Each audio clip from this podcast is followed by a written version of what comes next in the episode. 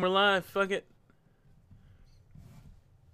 I really should just because I trust us not to I'm lose still that. wearing my coat because it is freezing down here.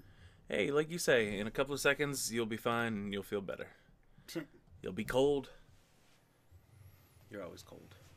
Mm-hmm. Why are you always cold, Nate? Because I like the sun My phone was not on silent. In winter in this state makes the sun go bye bye for long periods of time. We didn't have a fucking winter this year. Don't even. We did too. fucking uh what's that thing called groundhog groundhog saw his shadow and was like it's spring y'all welcome to spring I don't really trust. You don't we- trust we have- animals? we have the science called meteorology, so I don't really trust. hey this is america we don't believe in science we believe in our own god-given american rights to ignore whatever the fuck we want the Earth is flat. Groundhogs predict the weather. And, the earth is flat i learned that today from uh, scientist nate i almost you, called you uh, dave If you jerk off even once, you'll go blind. Yeah i've secretly been blind this entire time The glasses are just a farce. Yep. It is funny though that i say that when you're the one that wears sunglasses all the time I'm actually going for an eye exam on Tuesday. is your vision getting worse My vision has been bad. Like the whole reason I had glasses in the army is because I never knew how. Oh yeah, because you're was, fucking goddamn it. Why don't you just wear your your glasses? because I lost them. You can get them replaced. You still have the thing, right? The prescription. No. Never the prescription I got from the army, like this is how they gave me my glasses. Right? It wasn't like I went to an office where they sat me down and then drew up a prescription and gave me glasses that day and gave me like a whole receipt with my prescription on it. They do the eye exam at reception with all your other medical checks. So it's only like five minutes. Read this chart through these lenses. Bing, bang, boom. You're done. All right. Then while I was at reception, sitting in formation, the sergeant starts calling out names and he's throwing baggies of glasses to people. Oh, wow. That's how I got my That's fucking bad. glasses. So that is that is how the army distributes everything. You get a name, you fill out a little form that says you got your shit, and you're done. The prescription came with a little slip inside that baggie. I cannot find that slip anymore, and I actually tried to keep it. Yeah. So Oh, it's smart too. because we also got inserts for our eye protection, so we could see through those as well. Um, that's a really cool idea. yeah, it's a company called Wiley X. They make eye pro. for different- Yeah, they make eye pro for different stuff, shooting, motorcycles, things like that. But they make certain frames that have little brackets on them to put prescription inserts into, so you can see out of them better. Okay. Um, except the eye pro we had was extremely uncomfortable. So, I need new glasses. Yeah. I can Your glasses aren't supposed to do this. They're also not supposed to be held together by a twist tie. Well, luckily I found out that I still have money in an HSA that I had left over from Home shopping another account? job, health savings account, um, which can be used to pay for medical expenses like eye exams. That's cool. Yeah, I have one of those. I think. So I I, think can that's now what mine is. go and I scheduled the eye exam for Tuesday. America's Best sells you like two pairs of glasses with a free eye exam. Don't do America's Best. Do um, one of those uh, online people. Well, I've already got the thing set up. Oh, It's like ninety bucks. this is ninety bucks for the glasses and the exam. No, it's two pairs of glasses that are normally priced at seventy dollars Okay, each. yeah, that's not too bad then. Because we, I was gonna say go through like Zenni or one of those fucking people online. Because Kim does that, and I'm planning on doing that with my glasses. I showed you the pair that I want to get, right? No. I'm, I'm gonna get a regular pair of glasses, but there are these. There's this pair that one is a circle and one is a square. On separate, Yeah, one's a circle, one's a square, and I'm like, I'm 100% buying these. the most hipster pair of glasses you could find. I think the most hipster pair of glasses are about this big around. no, the most hipster pair of glasses are just frames, no lenses. No lenses is like I actually got laser, but I still like the frames. and then eventually it'll switch. Like, give it another five years, and the trend will change to just lenses with no frames. Where's the half moon? When is the half moon coming back? Like fucking think the half uh, ever coming. what's back. his name? Uh, I almost said Diablo, Dumbledore, Yeah. Diablador. Av- aviators came back in style. They went out of style. I mean, I don't think they ever went out in style, but well, they're definitely coming back because isn't that what uh, I almost said Tango and Cash, Top Gun. Yeah. What are their names? Maverick. And I don't know. Bruce. Bruce. It's a shit name. We'll go with Bruce. Ma- it's Maverick because the new movie's just called Maverick, right? Isn't it yes, Top Gun the new Maverick? movie's called Maverick, and we saw I saw the trailer for it in front of something else. Top Gun And Maverick. it's set up where it's like and Maverick. Oh, Tom it's Cruise's Character. I was fucking close. Bruce. Goose. Bruce Goose. Maverick and Goose. The Yes. spruce goose on the loose. The movie's set up where it's like Maverick. He's dead, right? Goose is dead. I think Goose is supposed to be dead, but Maverick is set up like he's instructor now for this set of like wannabe ace pilots. Actually, I will admit. So Which is Hey. weird because in Modern Warfare there are no dogfights anymore. So really. yeah. Hello and welcome to another episode of Space Time Taco. I'm your host Chris with Nate, uh, yeah. That. Welcome to Eyeglass Talk. Um, not glasses talk because obviously f- glasses or frames was it lenses without frames? That's just eyeglasses. No i what did i just say? Well, lenses without frames like the Morpheus glasses are just a little thing you like Yeah, stick on your little- nose. uh by the way you cannot do that. That shit is bullshit. It turns out there's several companies that actually still sell like Morpheus style glasses, and do they come people with like implant magnets in their Yeah, nose? they come with adhesive strips, and you like your nose like titty yeah i tape. know but think about it if you implant magnets into your nose. just like put a magnet right here like and you just click boom I feel like that's a whole lot of surgery just to look like a. You know what? You're the motherfucker that's always like, I want to live the world of uh, Dash Rendar, whatever the fuck the guy's name is from that cyborg movie game that you like. Uh, Dos, De, Deus, Deus Ex Deus. Ex, yes, I want Yeah, his yeah, glasses yeah, because yeah. they literally just come out of his face. Oh, I thought they magnetized his No, they are. They like switchblade out. you see these two little things, like they're two little cybernetic implants under his eyes, like right where your orbital socket is, Just and they just pop out of those. I hit, I hit my eye in pretending that I was doing it. Oh, can you think of somebody implanted that wrong and you're just like, ah, it just sliced But right I'm in. also like, out of all the cybernetic implants you could have, what is more badass than just having sunglasses installed in your face? You would want sunglasses installed in my face, or your, my face, your face. Please, Um, doctor, install sunglasses in this man's ma'am. face. Not me. I don't like sunglasses. Uh, uh, But he also has swords in his arms, so is it from the forearm or the? the it's from the top. okay.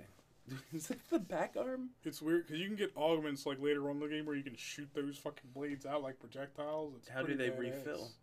They use uh nano machines. Nano machines, son. Machines. Still the best line from Metal Gear Rising. nano machines. I never played son. that one. That one's I horrible, played right? the shit out of. No, it's fucking. No, no, no. It's good bad. it is good bad. Yeah, it's yeah, yeah. ridiculously over the top. And the thing is, it even tries to subvert you at certain moments by m- trying to make you do stealth. But if you mess it up, there's zero consequences. So it's not really a true Metal Gear game. It's a hack and slash game developed by Platinum. So Wait, Platinum developed that? Platinum, yeah, I never knew that. Platinum developed the game. Huh. Um, That explains so much. it's incredibly fun though. It's super over the top with everything. I mean, you literally, like in the first five minutes, are picking a Metal Gear off, up off the ground and slamming it. Okay. Uh, what I was gonna say is, I was saying I went to see uh, Birds of Prey last night. mm-hmm. Uh, nope. Yes, last night. Time. It's fucked up. I was up until almost three o'clock in the morning, no, jeez. uh, and then I woke up at seven. Um, but no, they uh, the trailers in front of the movie because you were talking about the trailer for Maverick. Mhm. I'm actually I was excited for I think every single trailer that they showed. Um, we got surprisingly. Do you know what trailer we didn't get? No fucking Wonder Woman trailer. really. This was a fucking DC movie, and they didn't promote their only other movie coming out this year. I wonder if they just don't have another trailer ready for the film yet. I mean, they were still playing I mean, older trailers for everything else. true. By the time a trailer comes out, I expect like the principal photography on a film Yeah, doesn't done. mean shit. Um, I mean, there's trailers for movies that didn't come out for like four years. Uh, I guess it depends on how fast they edit stuff in post, because that's normally what they show in trailers. I love the fact. So, did you watch the? You're not supposed to say the name of it, but the big game last Sunday, the Superb Owl? the Superb Owl, No, I didn't watch it. uh, the Sup Herbal. the. Um, no, they uh, there was a 30 second teaser trailer kind of thing for the Marvel uh, movie or TV shows coming to Disney Plus, and saw a little bit of Falcon, Winter Soldier, saw Mhm. a little bit of WandaVision, uh, both of which coming out this year. Um, they actually put out some dates. WandaVision is in December. August is uh, Winter Soldier, Falcon. Uh, and then Mandalorian season two comes back in October. Speaking of Falcon, Anthony Mackie is rumored to play the main character in the next season of Altered Carbon. No, he is. It's not rumored. Oh, he The is. trailer came out for season Okay. two. Uh, I'm excited for it. I love. It. Yeah, I didn't get into. You and Dave, I think, got into that show. I'm very into it. Um, I couldn't get into that one. Uh, I just like things that are cyberpunk, and that's what Altered Carbon is. yeah, I'm starting to realize I don't like cyberpunk. really. Yeah, like I. like Alita at all? So, and that's the thing. I like Alita to a certain extent. Mm-hmm. Uh, we I actually there's a whole push on Twitter again for them to make yeah, another to movie, make Alita too. um, which I am 100% in support of. Do you know why? Why? Because the thing I hated about the first movie does not exist for the second movie. Can you guess what it is? That's right, the romantic subplot. Oh, with Hugo. you can't have Hugo's dead. Yep, can't have a romantic subplot if you murder the romantic. But that happens in character. the manga and the anime as well. Like he does die Yeah. on that climb up to. But it's really poorly that that romantic side subplot is just poorly. I'll tell handled. you why it's poorly done because the most hilarious part of it involves Alita herself being the most creepy person you have ever seen. Imagine, imagine if Kim, like before you guys got married, right? Like literally tore her heart out of her body and was like, "I will give this to you." That's what happens on screen. It's true. and that's when he's like, oh, "I'm using you." No, he didn't. He didn't admit to that. No, he, he just didn't. got caught later on. He didn't admit to that until like all his friends got super murdered. Yep. Yeah, maybe if you're in love with a robot, admit or come out or stop being uh, associated with robot repo people. I'm in love with a robot. She grinding. Her Get it. gears. Yeah. uh, oh, speaking of gears, I'm hopping around. Fuck it, we're not doing what you're watching playing right away. Did you hear what happened at co- the coalition? no, what happened at the coalition? You can't read, can you? Is it too small? Wait, is it on the screen? Yes. Rod Ferguson leaves Coalition for Diablo slash Blizzard. Yeah. Rod Ferguson, who's been around working on these fucking Gears games since the beginning. Mm-hmm. Uh, obviously not as well known, but to a lot of gamer people, that's a name people know. Yeah. um, left the coalition.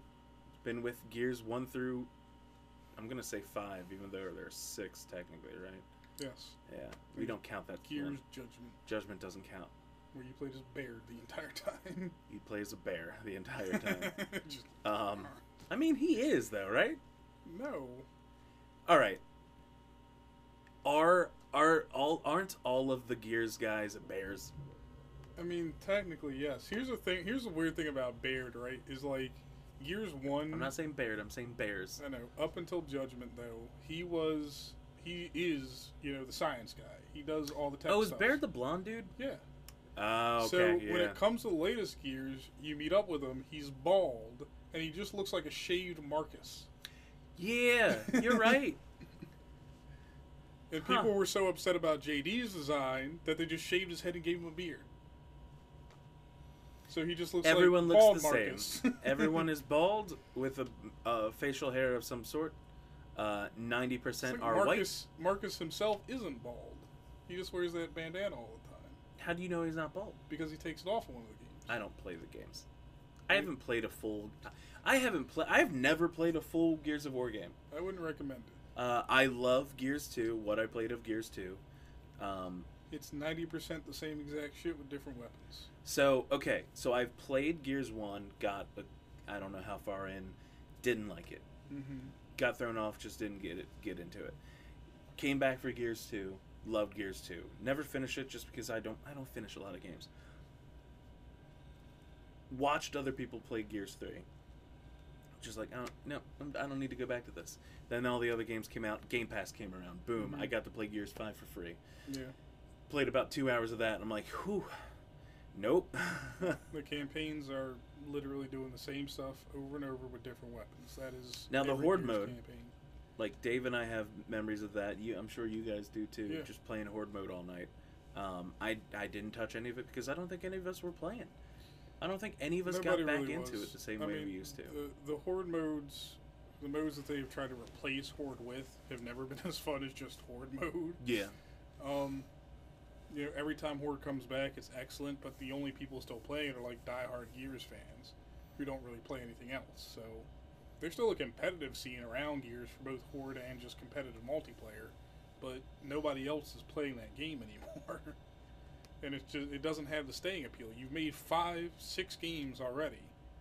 Like it's, I understand the coalition is a part of like the Xbox legacy now hmm but it's time to hang that hat up and do something different. and it's not even one. I would love to see Coalition do something else, but in all honesty, I would be okay if Gears of War stuck around, but it stuck around in a way where you let it rest, come back to it, do something completely different. Yes, it needs to um, be innovative. It was the same like, problem think with Halo. of- is by the time you got to Halo Five, it's like you were doing the exact same shit you've Yeah. been doing every other Halo game. Yeah, that wasn't the complaint that Gears Five had, or uh, Halo 5 had. No, it was Uh, you're doing the same shit, but you're doing it worse. well, no, and the the biggest issue, and we've talked about this before. The biggest issue with Halo Five. Oh fuck! I thought I moved this. it was the marketing.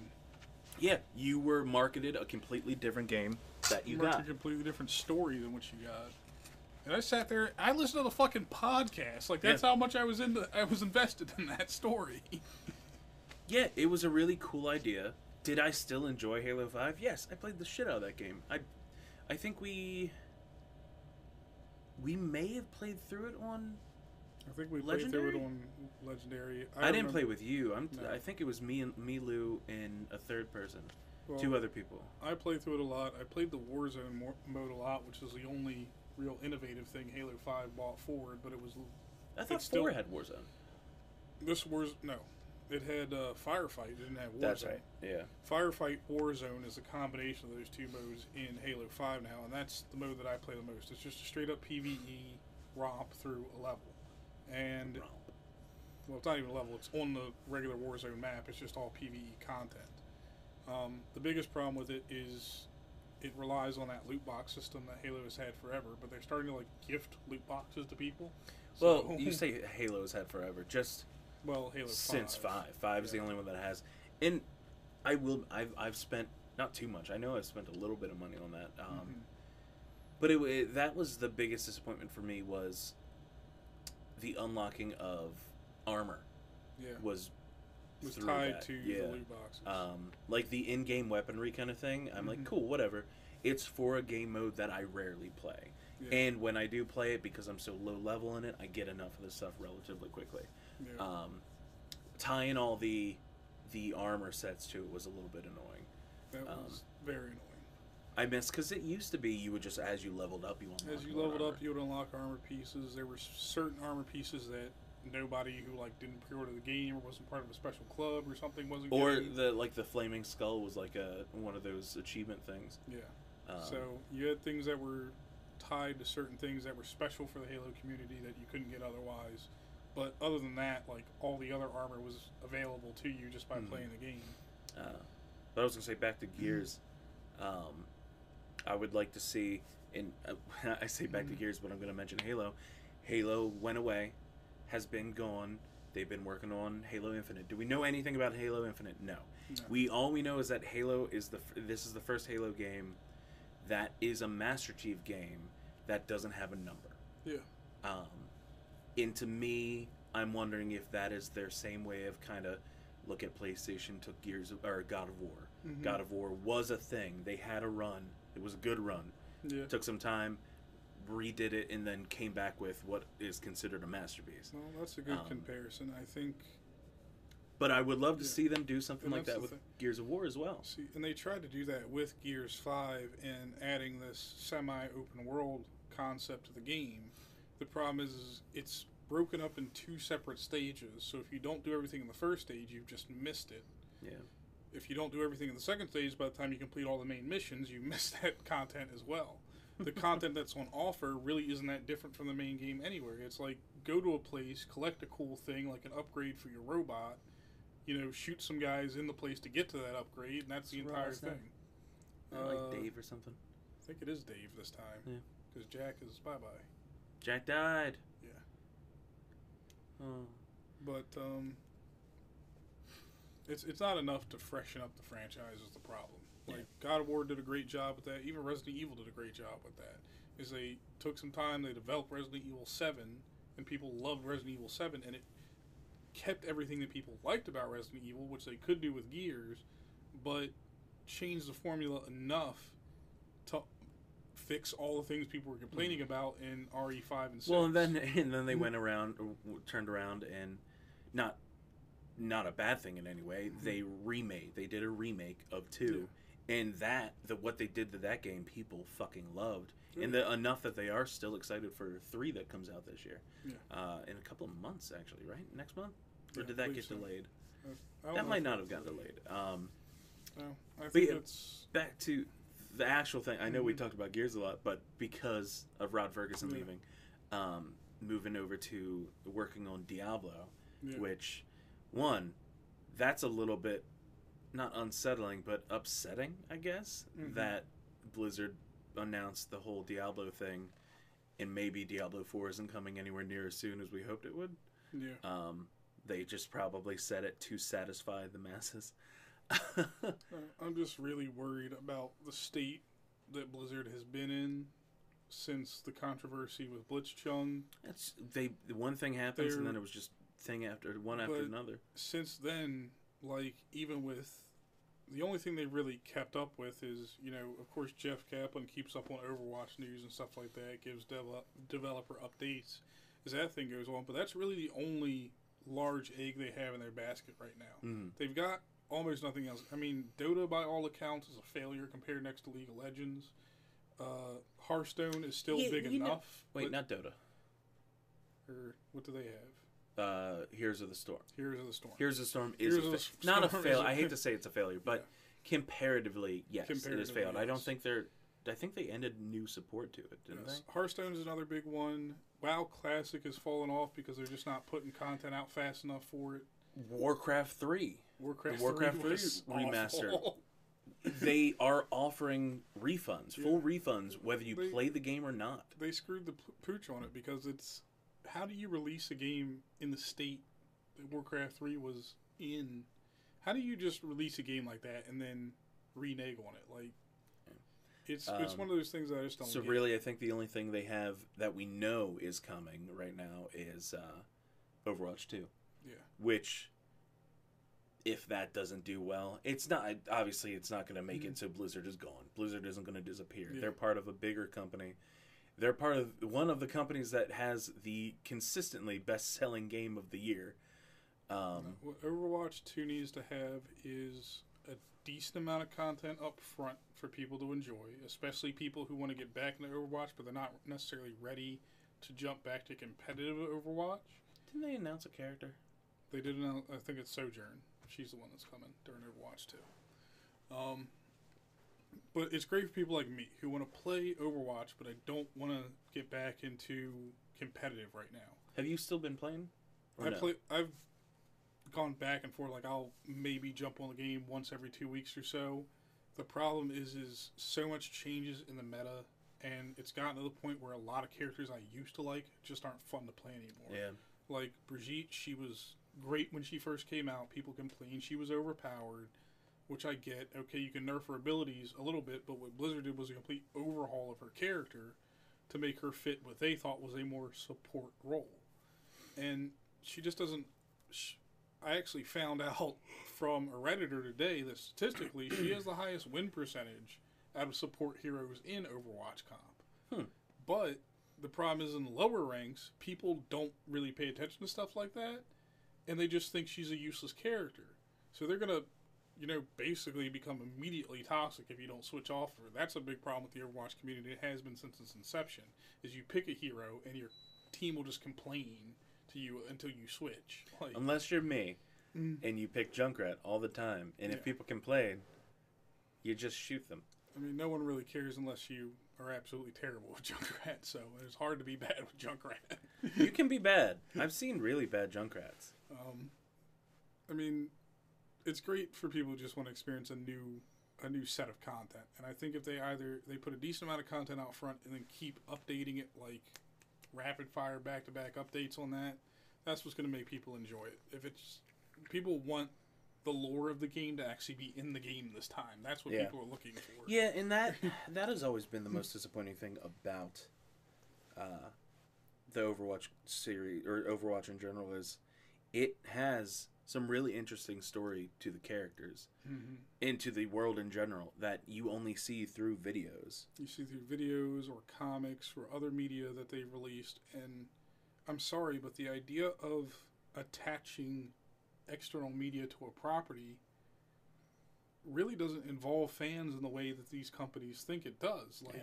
I'm sorry, like as big as Gears is with with six games out, nobody is the vast majority of Gears players aren't stopping to go read a Gears comic to find out what happens in between the games. Well, that's the cool thing. there are those kind of things. There are Yeah. comics for Dishonored had comics, Assassin's Creed had comics, but the difference between that and what for that is the content was already there. The story is already there. Yes. You already know most of the stuff. At the very least, These other things are either explorations beyond that or a little fun Yeah. interstitial kind I of mean, stuff. at the very least, you know, if there's going to be external media in between games and things like that, then put something in the game that gives me a backup. Like, Yeah. let me know what happened beforehand. Even games like, uh, even The Witcher 3 does that just through dialogue options. Really? Like, you'll go and you'll talk to people, and they'll talk about events that happened in 1 and 2 that you may not be aware of as a player, but Geralt is aware of because he lived through them, and you can respond as if he is aware of those things. There's even people made a joke about this when the game first came out. There's a way to simulate a save file from Witcher 2, Assassin of Kings. Do you, is it one of those like you pick things that happen? Yeah, happen? so what happens is when you go through a little bit of the first part of the game after the prologue, you meet this general, and he sits down and he talks to you about previous history because he's trying. It's under the guise if he's trying to vet you and make sure these things are true about you. And so you talk, and you can choose things like, did you uh, let Letho live or did you kill him? Letho is the other Witcher in um, Witcher Two. Is Letho the one that dies in in the show? No. Okay. No, they haven't even talked about Letho yet. Um, but Letho is he's Letho of Gulet.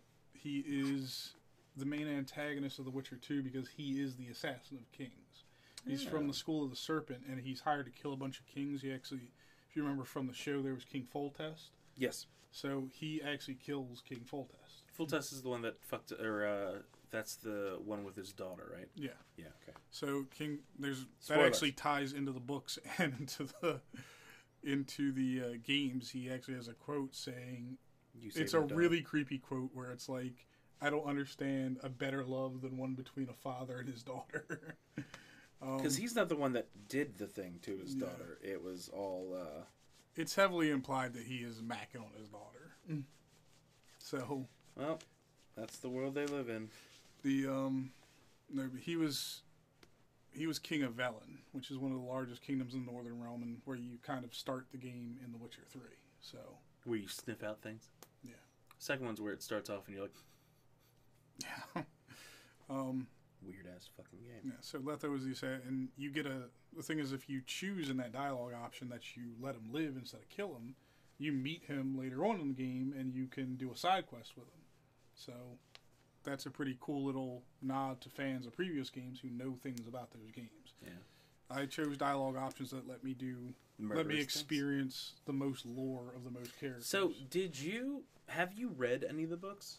I have not read Do you single want to at all? book. I I've heard the writing is actually really good. I have a problem reading Fantasy? fiction. Oh. Like, I don't just read fantasy or fiction novels. I'll experience them through comic books and I things like, like- that. Audiobooks. Audiobooks I may be okay. audiobook. Um, anything that I read text wise is usually a nonfiction book. So, Question for you: hmm Have you? This is very off topic. Um, have you watched all of the Fast and Furious movies? No, actually. How many of them have you watched? Let's see. One, two, three. Tokyo Drift. That is three. Isn't Tokyo Drift three? Tokyo Drift is four. What? I thought it was one, two, Tokyo Drift. No. One, two, three, then Tokyo Drift. Fast and Furious series. Motherfucker, that's not what I clicked on. I honestly can't remember all of them that I watched. I maybe watched five total movies out of that entire series, and now there's nine of them. Uh, so about that, Mm-hmm. so I've seen the trailer for nine. Looks fucking ridiculous, and I, I I'm like, do I want to watch all these movies? I have never seen a single Fast and Furious movie besides the spin-off, uh, Hobbs and Shaw, which Mhm. fantastic movie. I highly recommend it. I Um, still need to see it. So the movies go, fuck you, Fast and Furious, Too Fast, Too Furious, Fast and Furious, Tokyo Drift, Okay, so it's all one, two, Tokyo Drift. three, four. Shut the door. Three. Um, I don't know if I well, it's not four. called. So that's the problem because they called it Tokyo Drift. It goes Fast and Furious, Too Fast, Too Furious. Uh, oh, sorry, the Fast and Furious, and the the Fast and And the Furious, Furious. and then Um, Fast and then Furious. Fast and Furious, then Fast Five, then Fast and Furious Six, Furious Seven, the Fate, which they didn't put it in an eight. It wasn't F eight. Um, The Fate of the of the Furious, and then F nine. Uh, on here is listed as untitled tenth film, but Untitled tenth film. but Why? here's the thing: Vin Diesel tweeted or, or commented or something. He's there's some f- proof of him saying this out loud that he wants he hopes that the series continues past this saga, past the end of this saga being at the final two part Fast Ten. yeah, So Fast Ten will be Fast Ten and then. Ten Two. there'll be Fast and the Furious Infinity War and Fast and the Furious Endgame. Exactly. Um, so when that and that, that announcement happened, I made the decision. I'm going to watch the entire Fast and Furious series. I feel like that would give me an aneurysm. Uh, hey, you know when the when the newest um, Mission Impossible trailer came out or movie came out was coming out, I'm like, you know what? I've never watched a Here's single one of these. me So I- being Watched all of them. yes, me being like a car guy is car guys owe a lot to the Fast and the Furious and the popularization of car culture in a way. I like four cars. Yeah, One of them is that one over there. Is the Mach Five. But you're not a cat car guy. I'm not. Mm. I like the Mach 5. I like Baby from Supernatural. Uh, the DeLorean is pretty fucking cool. And Teslas. okay. Just general. Oh, you know what? In my 2012 Ford Focus. I love my Ford Focus. well, It's got a hatchback. Yes. You can fit a lot of shit in that That's trunk. what a Focus is. It has been that way since like 2001. Not all, not all Focuses. Yes, there are notchback versions of a Focus, but at that point you just buy a Taurus. I rarely see the hatchback Focus. I see them all the time. It's like the most popular small car. That's that so Ford has weird. I don't see them. I see other Fords that have hatchbacks that aren't Focus, like the Ford. uh, Ford literally isn't making any cars after this production year. They What? stopped making cars. They're Who's only making ma- cars? Ford. Ford is no longer making cars. They're going to make small SUVs and trucks and crossovers. Well, how am I going to get a, a 2021 Ford Focus There is no such thing. What you do is you take your Ford Focus, and treat it well? you trade it in, No. you get the Hot Boy. I don't want truck. You don't get a truck. You I just like trade it in, and you go get yourself a Hot Boy Ford Focus RS. Have you seen my It has a clipped wing. Yeah, well, this thing will have a clipped wing and 300 horsepower. You know so- what I mean, right? Yes. What do I mean? You broke off the driver's side. I didn't break shit. I was parked and somebody hit it. okay. Not only that, I haven't replaced it. I have the replacement mirror. Yes. Um, I just need to get somebody to do it for me. Uh, but fucking thank God I didn't replace it. Some motherfucker hit it again the other night. I was parked on the street and some asshole, as I'm putting trash out, I hear like a a pop noise, and I just see a car speed off. I'm like, are you fucking kidding me? Your road is like a magnet for hit Well, this this is the first time it was on another road, and it makes more sense because it's a much tighter road. Some asshole dri flying down the street like three o'clock in the morning must have hit it. Um, this one, I'm like, it is ten o'clock, not even ten o'clock, on a Wednesday night, and this motherfucker just clips my goddamn mirror. Well, just know this: if you're watching this podcast, I'm a murderer. Chris's car. We will find you, and we will snuggle you. with guns. I don't have He guns. points to me. I don't have guns. They wouldn't be mine. They also wouldn't have serial numbers. What? if the ATF is watching this podcast, all my guns still have their serial numbers. Hi, FBI agent. All my guns are totally legal and What's definitely up, have all their serial numbers Fibby? on them. Phoebe? Uh, speaking of uh, But we owe people with lots of guns, um, do you kn- okay? Did you see the second thing on here? Dan Houser retires. Do you know who Dan Houser is? I forgot. It's okay. Um, Dan Houser is one of the founders of Rockstar Games, oh, that's right. and by lots of guns, Grand Theft Auto. Um, Yeah, that game has a lot of guns in it. lots of guns. Um, some that you have to spend way too much money to get. Uh, real life like money. using the musket. It's so hilarious to kill people with a musket in that It's game. gonna fucking- takes like ten fucking seconds to Um, reload, but it's a one shot kill. So this isn't like obviously Rod Ferguson leaving, moving for another company. Uh, Mhm. Hopefully, doing what he did to Gears. I mean, yes, Gears is not the greatest thing, but it never, It never dull. it never dipped. It never got to the point where people were just like, "Oh yeah, Gears is terrible." Yeah, now. um, it's not like fucking what was that? Crackdown three. It's not um, Crackdown Three. It's not Fallout seventy six. Wait, hey, wait, wait, wait. They have. Have you not heard of Fallout First? It is successful enough that they're still talking about it. Successful. Five people are spending at least three thousand dollars a month on it. Um, um, I just looked over and saw you air quote. Um, but no, Dan Houser created Rockstar with people. Uh, created was influential with the entire series of Yeah. Grand Theft Auto. Um, hopefully, people are hoping before he left, he had a lot to do with right or uh, what will be hmm Grand Theft Auto Six.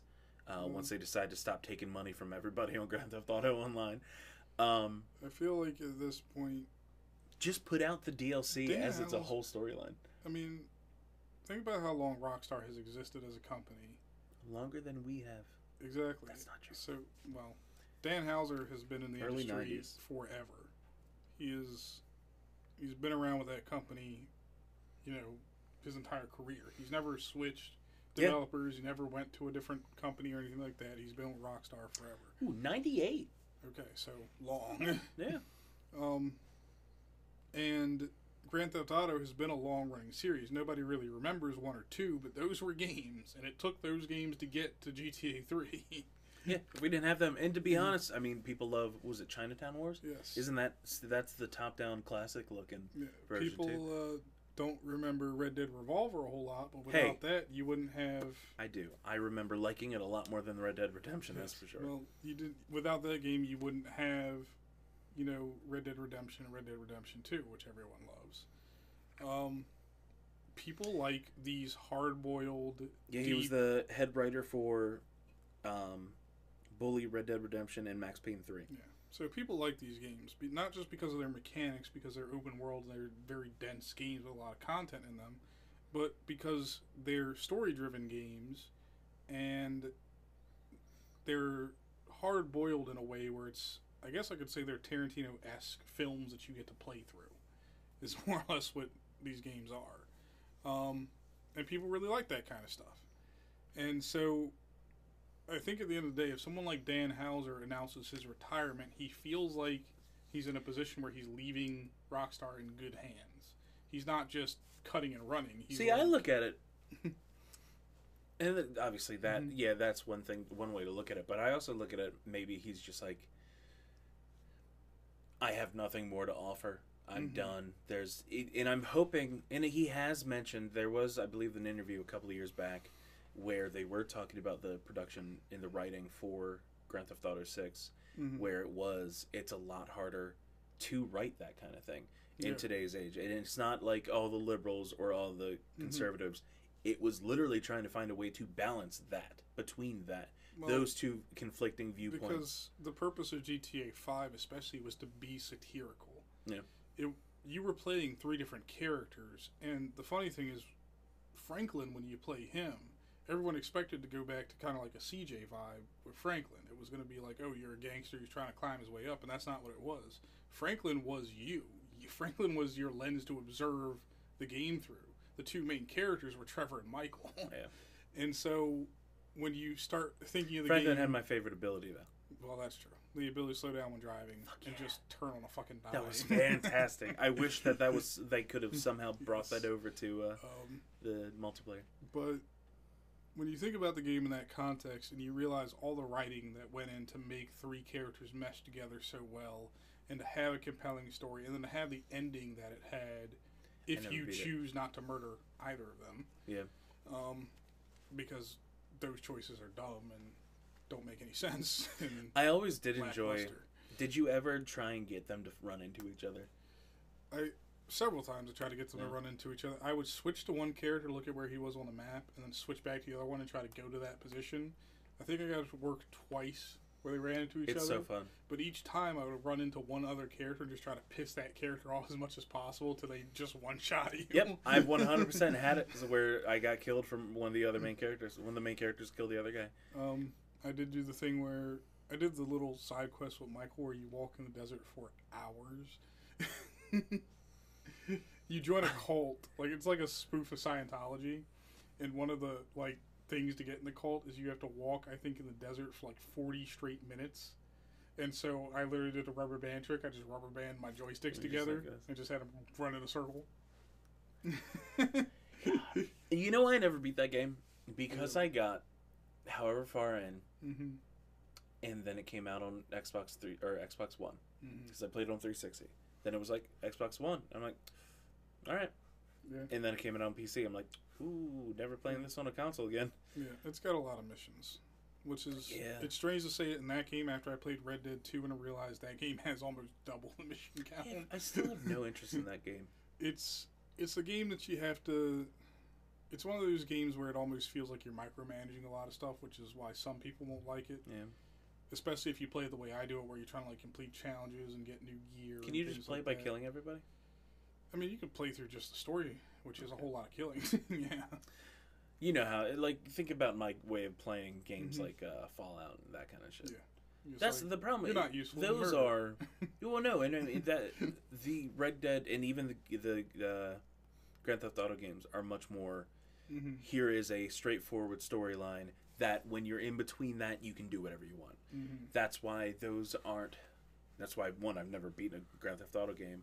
That's why that doesn't appeal to me as much. I love an open world where I am continuously in the story Mhm. in that open world. Yeah. Uh, and I can make adju- or make adjustments. I can change things that are happening in that just by killing the right person or the wrong Mhm. person in some cases. Yeah. Uh, in Grand Theft Auto, it's like, hey, you killed everybody in this room. Well, we're just going to keep spawning more people. That's just how it works. Uh, there's an endless amount of cars. There are an endless amount of people. None of them are important in any way. nope. Um, I just, I don't know. I think, like I said, I mean, Dan Houser leaving Rockstar, I don't think it is like an upsetting thing. I'm yeah, sure you know, it's good like for him. it, it's sad to see him go and all that, but at the same time, I feel it. I feel that he feels like you said. It, I think it's both. I think it feels like he's leaving the company in good hands. Hopefully, changing over to a new guard that's going to bring fresh ideas to their next big IP, and he feels like you know, hey, I've I've done enough. I have nothing else to contribute to the series anymore. There's no more that I can do for GTA or Red Dead that I haven't already done. We've exhausted that route. And with GTA 5 being as satirical as it is, it's like, does that attitude carry into GTA 6? Or do they change it to something else where they're focused on, say, like a character study kind of story, like San Andreas was? So, or uh, even more so, GTA 4 was. That was more of a character study than anything. Yeah. So that GTA 4 still gets so much praise for its story too. oh yeah, Uh, I think people just enjoyed it because it was a much darker story than what they expected. It cemented GTA as the dark stories from its separate counterpart at the time, which was Saints Row, which was going the goofy route. Of we're just going to make everything ridiculous now. You have superpowers and you're the president. And you're fighting aliens. God, that thing went the aliens so are in a simulation. Because I remember playing the second one, hmm and I'm like, this game is just slightly more funny Grand Theft Auto. Yes. Or no, actually, no. At that point, I think it was slightly more serious Grand Theft Well, Auto. I still remember playing the first one where it's like you are a gangster, and like the very first mission is you getting jumped into a gang where you can affect the outcome if you win or lose that fight. But you have to fight like five dudes who will beat the crap out of you if you don't know what you're doing. so it took a very serious approach. But then there was also a cheat code to get a pimp cane shotgun. So, and when your character walked with it, he walked like a pimp. It was just it's it's I don't know. I love Saints Row for everything it did. I understand they're not going to really focus on making any more Saints Row games, but You never know. That's now it's in the hands of uh, we own everything, but we rarely release anything. Uh, yeah, who? What the fuck is that company's name right now? Nordic. Nordic. Um, THQ, Nordic. Because hey, you know how you prove that you're going to be a successful company? Take the name of an unsuccessful, they were successful for a good part, but a defunct company, and just throw uh, your location on it. I think Yeah. right, they're they're Nordic people, right? I don't Yes, Nordic. Um, They're from the north. so the last bit of news that I wanted to touch on Mhm. uh, is more of a little entertainment, entertaining little tidbit. Um, well, yeah, actually, two things, real quick. One, guess what? Because it's two more things. One, I said this is one. You went two. Um, we're definitely not learning anything new about PlayStation Five this month. Nope. We've got some time. They updated the PlayStation Five website. We know Is what now it's live. called. and Yeah, we got a name and a logo. like. um, they basically underneath the the website it's or on the website it's like hey we're not ready to talk about it more um, like I said, with the reveal of the Xbox Series S and all these features and how awesome it sounds like it's going to be, Yeah. Like, uh, PlayStation Sony has to come out They swinging. did admit there was an admission um, that basically they weren't going to tell you the price until we know xbox's price seventy billion dollars. and that's one of those things where i'm like okay i guess they can do that just wait and they'd be like we're going to make it a little bit less than theirs I um, found out a weird thing about pricing today in general is I went online and I googled. it's all fake well, I googled the most powerful video card, yeah like the most powerful thing you could possibly buy to stick in a PC. It's from Nvidia. It's called the Titan Five. Yeah. Um, it is I think a two or three thousand dollar video card. mm-hmm. So put that into perspective with all the stuff. First of all, like nothing actually. That, by the way, is twice as much as my whole computer Yes. was. that is that Titan Five video card. Like no one actually needs that Yet. for just gaming purposes. Yet. Yet, it's one of those things you Wait buy until Crysis 4. if like you have to build an all-around monster media machine. um, to develop ridiculous visual effects on, more or less, is what that graphics card is for. Uh, but putting that in perspective with a game console, game consoles are becoming more powerful, but their price points have to eventually hit a plateau because people aren't going to go out and buy a $8,000. one thousand dollar console when they can buy they can build a five hundred dollar PC that does just as much. So, funny, we, you kind of Mhm. bring up that to a certain extent. Um, the other thing that I was going to bring up is Phil Spencer, everybody's favorite guy at Xbox. Uh, legitimately, I mean, I think yes, everybody loves Phil Spencer. I Everyone don't think there's a Phil- sim. Phil He came in and brought Xbox back. Let's just. I know there's a whole team that does it, but he's the face of that good change that Xbox has become. Mhm. Um, he's been quoted saying that he does not think that their comp- competition is Sony and Nintendo any lo- an- anymore. They're now looking forward- Google and Google and Amazon. Amazon. Uh, and and I enjoy this. I've heard other people say it and state it this way. That is basically the way to win. Hmm Not to you're not admitting defeat. That isn't an admission of defeat. That isn't uh, saying we're definitely going to beat them. That is saying that you just don't matter to us. Mm-hmm. We are doing our thing. We're doing what we want, and we know we can. We, I mean, obviously, right out the gate, they're already beating Stadia. Yeah. Uh, Well, I, think Stadia was a great idea. It's just not. not was well not ready. It is a beta that they did not call a I, beta. I think consoles consoles are a niche market in gaming already, kind of. Mm-hmm. A lot of people are making the move to PC. They find it just better overall for all the various reasons they may think. The two things that are helping consoles hang on right now is convenience and nostalgia. Is In exclusive games, but that's mostly for games, PlayStation. the thing is, is, I think PlayStation has gone overboard with exclusivity. Is the pro- is well, the play. So the way I've looked at it for years at this point Mhm. is Xbox has become, as Phil Spencer has tried to say it, for gamers. It Mhm. is a gamer focused, consumer focused kind of company now, Yeah. where they're do adding all this. Um, the They're adding features that are gamer focused. yeah, Is the uh, thing. in in the subscription services and all that, they're Yes. they're adding the um, you always complain about it services. They are they are very service based Mhm. in a good way. Um, PlayStation has some of that, but even they have been like, all right, we don't really focus enough on PlayStation Plus. We don't focus enough on uh, PS. Uh, what is their streaming game platform? I can't even I remember. think it's just called Playroom still. No, there's a name for it, and I just can't remember. Um, but they make up for that lack of services. I said Mhm. lack of services with their incredible titles. Their you, Yeah. Gears of War, Gears. I keep saying because it is GOW. God of War, God of War, uh, Last of Us, Spider Man, Spider Man, all Um, that stuff. So, but they are making up for that. When I say they're going overboard, I say it's almost like there have been several instances where it feels like Sony is trying to steal titles from other platforms. They are dumping a whole lot of money towards developers and publishers, saying Yeah, we will Xbox is give you this that deal if you make it exclusive to our console. Yeah, I was gonna say the Xbox worst- is Xbox is literally buying companies, Yes. but But the worst example was timed exclusives. oh my god, Is we're we are holding this game hostage for a year to try to get people to buy our console. and the worst is the worst is so Xbox did have the exclusive or the the early access kind of deal with Activision at first for Mhm. Call of Duty. That's why when you think Modern Warfare, Call of Duty, Modern Warfare, you think Xbox, not PlayStation most of the time. Um, that was a week. huh? It was a week. No, and well, that's the thing.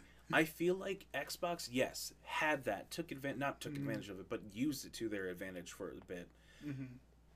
PlayStation, and I'm sure it's PlayStation that made this agreement or that made them make this agreement with the exclusive content within the game. The game came everywhere same day, Mm-hmm. but there was content that you could only play on PlayStation for an entire year. Yeah.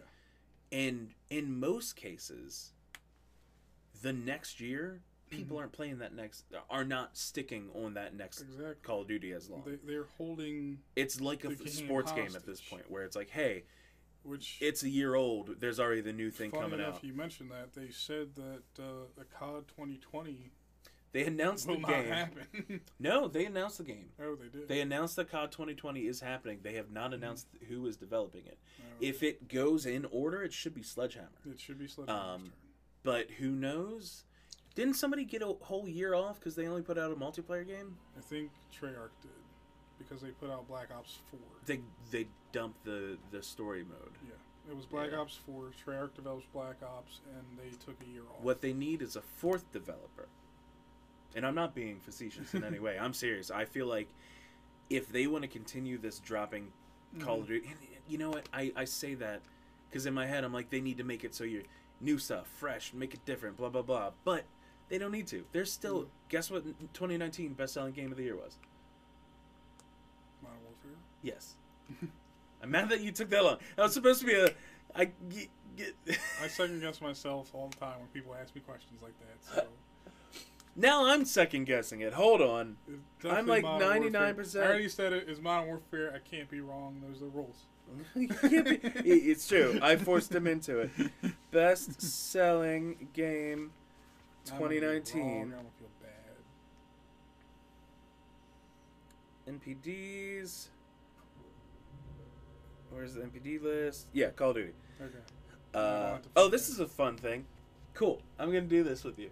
I I love NPDs. I've learned about NPDs and I've become a huge fan. What's fan. MPD stand? NPDs. Uh, that's a good question.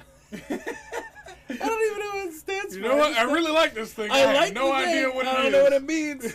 Mm, I've seen it before. Hey, internet, tell me what an NPD is. Like, NPD sorry, my name is. Google. My name is Google.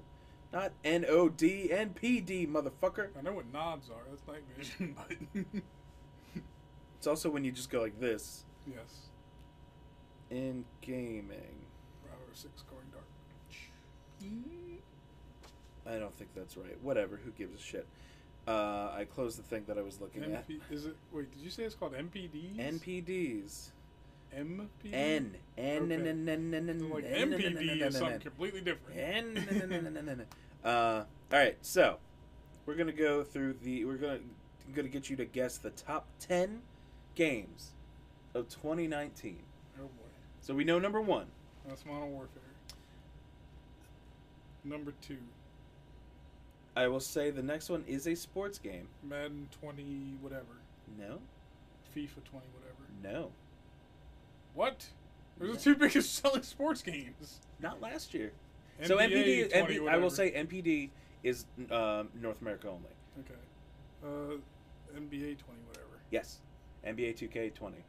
Three was Madden. Madden Do you know what number four was? 4.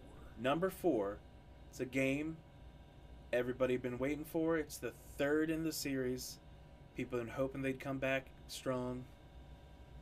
A lot of people liked it. A lot of people didn't. Third in the series. Third, yep. And it came It's out in it's called 2019. it's, it's called number. It's got the number three in the title. Is it Dark Souls 3? Nope, No, because that didn't come out in 2019, did it? nope. I'm mad because there's one that is like a trick question to this, but the other one is is uh, not as obvious. So It's surprising that it was the fourth. but it is the third third numbered as in Mhm. like meh three Okay. And it's on. It's on consoles, isn't it? i'm just that, that- Mhm. i mean yeah Okay. this is available on everything except for uh, nintendo Uh, hell it's on stadia It's on Stadia. yep that's a that's a slight giveaway I have no idea. borderlands 3 Borderlands 3. borderlands 3 was the I played the fourth shit out of the game. I fourth don't best selling game of 2019 know. That's crazy. it beat out this fighter Marvel vs. Capcom. motherfucker what came out in 2019 Mortal Kombat. yeah okay god damn it i'm just gonna do 6 through 10 No, because obviously no, this motherfucker No, I'm bad at this, but I'm gonna do it. All right, number six. Brand new game from a loved developer that their own original their original IPs did not succeed or uh, were not uh, did not perform as well as they hoped. They also got dropped in the middle of all the other fucking games that made it kind of bad. Uh, Something from Respawn is that? yeah, look at that.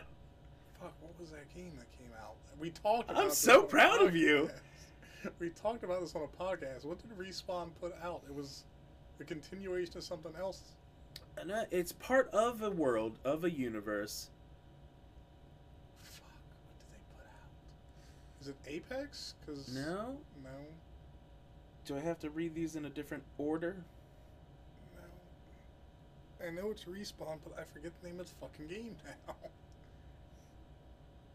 Fuck, it's it's a fucking action adventure Oh, yeah? style game. Yeah, yeah. What the fuck is it called though? Don't force it. Jedi. In order. Fuck. I love you say it right after, or right as I say it. Like, so I didn't really clue you in. Damn, I was holding that one. I hope it worked. All right. Number seven is, in my opinion, the best fighter. The best fighter, Smash Bros. Yeah, that actually is still number seven, uh, and that was a 2018 game. Hmm. Tail end, but still. Uh, number eight is a number, uh, another third game, number three in a series that took forever to come out, and I loved it. Recently had DLC that expands the story even further. Uh. Recently had DLC. I'll let you know. There's probably some ingredients over here. Nothing? Did you not play it? No, I guess I didn't. Kingdom Hearts. Oh, I did play. You didn't. So Goofy and Donald endlessly yelling, "There's ingredients over here." didn't get to you at all. that didn't register with me for a second. But every out, time Donald said it, I was like, Donald, you're about to get fucking replaced, bro. Uh, all right, number nine. It is basically a more realistic Destiny Two. A more realistic Destiny 2, Division 2. Yeah, there you go. That was super easy. Uh, in number 10, still one of the most success- successful best selling Switch titles since the launch. No, I can't say since the launch. No, you know, since the launch. It wasn't a Super launch title. Mario Odyssey. Nope. You got parts of those names, right? Super Mario Party. Nope. There's one more. Super Mario Maker 2. Fuck, there are two more.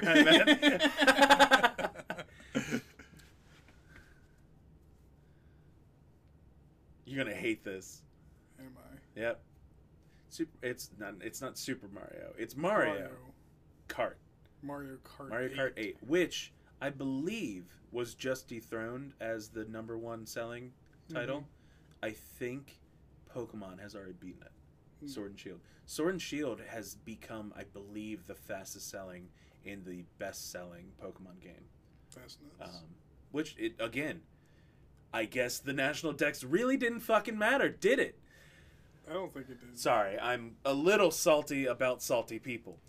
Not to people who were complaining but going to buy it anyway. I experience the same thing with Call of Duty every year. Someone always complains. Oh, I thought you were gonna say you. You No. can play. They they do it every year. Like when Modern Warfare was, I told everybody. Like I went to people and I told them this game has a brand new engine. None of the weapons in the game are hit scan anymore. Well, I said none of the weapons in the game are hit scan anymore, and you won't be able to quick scope because every attachment has a benefit and a trade off. The number one being aim down sight time. Won't be able to do that anymore. you can either go like, Yeah. or people went fucking blue. Oh, they're gonna ruin Call of Duty. It's not gonna feel like the original Modern Warfare. Uh, uh, uh, and then everybody fucking okay, do something it different. anyway. do something different. Yeah, I don't think it hurt it. Number one of the year. Guess what was it? What do you think last year's number one was? Probably Call of Duty Black Ops. 4. Ooh, maybe not. I think one of the biggest selling points on Modern Warfare, honestly, was the campaign. Because while the campaign story makes absolutely no fucking sense, because it's based on the use of chlorine gas, which you can make in a bathtub with hair dye and bleach. Uh, fucking. Just the campaign levels are really well done. I was right. It was not because of it being. I, it might be because I'm not saying it 100% is because of it. It was not the number one um, game of last year. Oh, really. Do you know what was? It was number two. Also, I'm seeing a trend because it's literally two, three, four are Call of Duty, NBA, and Madden. So they just went up a slot. yeah. Um, but I think they were all just jumped up one. Do you know it was number one two years ago? Two years ago? 2018. It was- 2018. A sequel. But people that know the real story know it's the third game in the story. Or in the series. That sounds weird. It's called number two, but it's technically the third game in the series. Think back to what we've had conversations about in this episode. Gears. Nope. nope. Fast and Furious. Games, Nate. uh. Dan Houser 3. That's really funny you say Dan Houser. Grand Theft Auto. Ah, close. Red Dead Redemption. There you go. Third game in the series, even though it's called it's called Red Dead Redemption Two, even though technically it's the third game in the I'm series. you, like, I can't find anybody who's not as old as we are who knows what Red Dead Re- Revolver My brother. is. My brother knows it. He played it. How old is your brother? Yes. Yes. I am 31 this year, so Yeah, he is 28 I. this year. So he's 27 right now. okay. That was a fun little NPD thing. I okay. So other podcasts do I a didn't thing. expect to make it to 30. Were they? Fucking out? God damn. Um, so I, I I listened to a couple different podcasts where they talk about the NPDs, and if you like guessing that kind of shit, do you like guessing that kind of shit? This is where I Mhm. want more than just us. I love just us. This is actually we don't argue as much. um, we still go on fucking long ass tangents. we, Do you remember when I, I made We the decision that the digress. Riddler should just be Jason, uh, just Jesse Eisenberg? we digress so hard. uh, I don't remember where I was going. with any of exactly. this. This is what happens. Hello and welcome. An hour and five minutes in. Hello and Just a welcome. reboot. Uh, Uh, no. Uh, so I'm gonna we we're gonna since we jumped forward to newsy kind of things, backing up. I feel like there was something we were trying to end on talking, but because it's been so long, I don't know. tell us in the comments below the YouTube video. Or just do that because I don't think I have the email set up for in, for you correcting us yet. Love you. Um, also, like and subscribe. Five star ratings only because you know it's kind of like Uber. What's the point of? y it, there's no point in doing anything but five star. They don't do ratings anymore on YouTube. You either like or dislike. No, no, I'm talking about the podcast. Oh. Yeah, five stars, motherfucker. No, lovely fucker. Lovely. You're still a fucker, but a good. There was a college humor skit like that where she's playing this like young boy who's got popular on TikTok, and so his dad, who's now a single parent because the mom of the family, God. he tells him to um, call them his lovers, not his followers. Okay. Well, you know what our our fans are technically called, right? uh, no, Nachos. friend nachos. Yeah, friendship nachos. Friendship nachos comes from have a group of friends, not in, not not involved with this group of friends, and I point at you because you linked to other people. Um, but we used to have friendship nachos. Bring friendship nachos to the party Oh, from Taco Bell. Uh, I didn't know about that. yeah, yeah, yeah. Um, you know, my life is filled with love for Mexican food, Yes, good or bad. Still Mexican food. Um, Mexican. Mexican influenced food substances. Um, I keep saying they need to change their name. It's not tacos, they're chingaderas. whoa, that sounds racist. It's not. I'm just saying it sounded. A hard Um, shell taco is called a chingadera. I, yeah, I do like the hard shell more than the soft shell. what about the does. burritos? I mean, a burrito is a burrito. Also, not everybody does. Burrito's literally just shit in the tortilla. Whoa, it's good shit. Speaking of, And real it's quick, called a uh, fucking what are those things? Uh, tostada. no, they got like fucking sauce over Cuban. top of them. Enchiladas. Ooh, I love So enchiladas. enchiladas when you take a burrito and you just dump sauce and cheese on top. I love, I love sauce and cheese. Um, speaking of sauce and cheese, yeah, cheese. Taco Bell brought back their not their their nacho fries. Nacho fries. Were you ever a fan of nacho fries? You ever try 'em? I didn't try 'em. So this time around, they introduced the buffalo chicken nacho fries. Oh boy. They offer in two forms: the supreme kind of thing, where it's just the fries and the stuff on top. It's okay, not that good. But what is fantastic is they take that, they take the bu- uh, buffalo chicken, the sh- it's like the shredded chicken, um, buffalo chicken, in the fries, little nacho sauce, I believe, maybe sour cream, I can't remember. Put it in a burrito. Oh boy. It's fucking amazing. See, that's what we need another taste test. I so I've been just eating things and posting them on my um Instagram. Yeah. Got to use that social medias, bro. That's how you meet people. Instagram. I don't take photos of stuff. what do you take photos of me playing 37 hours of The Witcher 3? God, why? Every picture of him, is from hates. somebody else. And I do hate them. I untagged myself from a cosplay photo someone took at me a couple MagFest and ago. it's anime. Is it God? Why is he saying? You saying God? Why? Look at my eyebrows slightly raising. Um, You have what, like, extreme red pillars refer to as soy face? what is a red pillar? Like, extreme right wing, alt right person. What is a soy face? So, you know the drink Soylent, right? No. Okay. Oh, the meal replacement? Yeah, the meal Okay. replacement called Soylent. Yeah. Well, there was, I use this term loosely, research that had come out that soy contains estrogen. So if you drink a lot of it, you are taking pictures of me while I'm talking about this. Um, so, you know, when dudes drink a lot of it, it was supposed to lower their testosterone count and up the estrogen count, thus making them more quote unquote feminine by comparison. Manly men no Well, Someone had posted a picture of themselves with a bottle of Soylent on Twitter, and their mouth like open, smiling, yeah, like that, that soy face. And so, people had found like a trend of this is how like certain types of guys take pictures. It even became a meme, like a thing with the Nintendo Switch, like basically, cucks drink soy and play Switch. The Switch is an amazing console. It is. It's a totally ridiculous. Everyone's concept. a cuck. Everyone. Oh, is it? I thought the new thing was wow, we are fucking off track. Yep. Um, I, the new thing I, I've recently found, and I've heard it's not new, or I've read that it's not new. Simp. Simp is not new. Yeah, it's but it's So- getting a resurgence because of like OnlyFans and that kind of shit. It is getting a resurgence because of OnlyFans Not shit. Again. specifically. So Support sex workers. a lot of sex workers had moved their stuff from platforms Patreon like. Patreon. because they were Because losing they're- their money. Well, they're losing their money, and it's unfriendly to sex workers at that.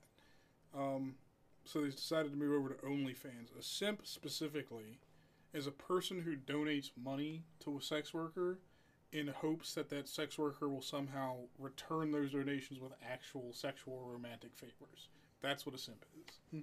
But according to the internet, because you can trust it, Mhm. uh, simp was on Urban Dictionary. I looked it up on Yeah. Ur- Urban Dictionary, and it existed before any of these pay sites yeah. were in existence. Simp was a thing all the way back in the days when you didn't really call them prostitutes, you called them courtesans. I mean, simps have been a thing forever. courtesan. It's a nice way to say whore. Whore. That will always be one of the dumbest in Like, my favorite. Modern sex work is a very weird space because it's all about taking lewds and nudes and not actually having sex with your clients at this point. Yeah. and I mean, there are professional porn Which- stars that you d- use it now. It dates back to, you know, burlesque shows and things like that. That's what people are used to at cabarets. Like, you paid money to go see Uh, a it- cabaret I believe where it's girl... pronounced cabaret. Cabaret, yes. And the girls didn't take all their clothes off, so... It's getting hot in here, but not enough to take all the clothes off. Nope. Um, where the fuck were we? We're supposed to be a gaming podcast. We were, and now I'm about to talk about a movie. the movies are fine. Gaming and media. Gaming and entertainment. Sexual work is entertainment. It is. But I'm not going to sit here and talk about what porn I watch. No, no. Incognito mode. um, no, I, like I mentioned a lot of earlier, Japanese, went to. I didn't hear the entire sentence, so I'm just going to ignore it. Um, so I went to see Birds of Prey last night, uh, and as part of the DCEU, which is a horrible name, DC, you should have just called it DCU and called your streaming platform DC something else. I don't know. DCCU. DCCU, DC um, Cinematic Universe. like the MCU. Yeah, but I think that's why they avoided it. Who knows? Well, All I know is that One big bad. pile of shite, 'cause that's what it is. It's not a complete pile of shite. My ranking of the DC Cinematic Un- or e- EU, whatever the fuck it's goddamn called. Uh, go. You ready for this? I'm ready. Trash level. Ready for this? Do you know the worst of all the movies So shit tier. shit tier. The worst of all the movies. It goes back and forth. Uh, is it gonna be Suicide Squad? So that's where it goes back and forth. Sometimes I think about it, and Suicide Squad is the worst. Mm-hmm. Then I remember Batman versus Superman exists. Here's the thing about tier lists: is you can put two things on the same tier. Yeah, so those are both S as in shit, not the good, not, the good S. not the good S. There's a good S and a bad S. This is the bad S. Uh, S minus, I we will call it. I don't like F tier. Um, but no, that's shit tier. Right above that, you get uh, Man of Steel. okay. Man of Steel. i- In, Man, so Man of Steel is you know no Man of Steel is just straight across. It's so a C. C. It is the Man of It Steel is, is the benchmark by which you rank the rest of these movies at this point because it was the first anyway. It was the first, but the Mm. problem is I don't consider it part of the cinematic universe. It is. It's technically the kickoff, but they definitely did not plan it around this. It's like how Incredible Hulk is technically part of the MCU. oh my god, yeah, exactly. but luckily we got uh, Thunderbolt Ross because of it. Yeah. Um, so yeah, we got shit tier. I just pull Man of Steel off to the side, be like, it exists. It's a movie. Some of it is good. Some of it is really well done. Some of it is Zack Snyder. Um, above those two Yeah, man, movies, he made Sucker Punch. That was one of my favorite movies. I still haven't seen it, and I love the cast. Mm-hmm. Um, above the shit tier movies, we go Aquaman, which oh, I'm lying. Say, say that word again. Aquaman, Aquaman. Aquaman. I forgot. Sorry, I always forget about this movie. Justice League. okay. So, and I think we've talked about the percentages. Mm-hmm. Justice League is like a fifth of a good movie. Mm-hmm. Aquaman. Aquaman. I'm just gonna say Aquaman. I know it's Aqua, but Aquaman. Aquaman. um, is fifty percent a good movie, and it's not like the first half is good, the back half is bad. I- it's it weaves in and out of I being have not good seen bits. Aquaman. Uh, it's a it's an enjoyable flick that I is have bad. not seen Wonder Woman. What? Nope. So that's the next thing I was about to say. Really? Wonder Where's the Woman. Huh? Is she at the top? She's close. Close. Wonder Woman is three quarters of a good movie. So she goes in like A tier right now. I'd even give her B tier. There B is nothing. They barely reach There's A. nothing deserving of A tier. no, to be honest, that's where Shazam and Birds of Prey lands. Okay. Because beginning to end, I enjoyed both of those movies. So what I really hope. At this point, right now, off the high of watching Birds of Prey last night, Mhm. Birds of Prey is the best DC movie so Yes. far of think- this cinematic I think you can tell me this without spoiling it. My biggest fear going into Birds of Prey is does it drop all the wannabe edginess that Suicide Squad had? Is it done with that at least? I want to say yes, but I I also don't find some things as edgy as other people consider them. Mm-hmm. Um, I think what they do Well, with this movie think about Suicide Squad and how it portrayed is bad. It's just really bad. how it portrayed, you know, Harley Quinn and the Joker. She as- doesn't constantly remind us that she's a bad guy. That's a good thing. That's Um, Joker's that's not a in plus it. in my book. You get some. You get like a scene where you kind of see the back of the Joker's head because they do play around with Mm-hmm. one of the coolest things and disappointing at the same time is she references the last movie. It, it- she references Suicide Squad, the events that you learn through Suicide Squad. That's okay. Um, there's a point she's in a police precinct and she's walking out a door and she sees there's a wanted poster for uh, Captain Boomerang and she literally goes, "I know that guy," and I'm like, "That is perfect. That is like the perfect. Just hey, the events of that movie actually happened." Yes. I know it doesn't seem like it because look at the rest of this world. It's We're in a normal. To, it's fine to acknowledge that they happened. It's not fine to do like a full callback to them, but okay, they're there. So one thing that I completely either missed or forgot: Mm-hmm. Victor Zsasz is in this movie. Really, Yes, I didn't know that. they play around with. I say play around. I I only know him through something, not so much comics as much as animated stuff and um, the Arkham The series. Arkham but they play around with his character in his relationship with the main villain of the movie, Mhm. who is uh, Black Mask. Yeah. Um, played by fucking Ewan motherfucker Gregor. Yeah, Mick, That's a Mick weird- fucking McGregor. he's got a weird casting choice for Black Mask. I loved it. Really. So the way they play him off Mm-hmm. is a much more. I don't want to say kind kind of flamboyant. Okay. Um, like he is still he's he's got Yeah. he's a little insane, That's definitely a different way to portray Black Um, Mask because he was always just a straight up and that's mobster. I like that about it though. Mhm. Like his suits aren't because in the comics it's usually just straight suits. Yeah. He's got like these floral print suits and shit.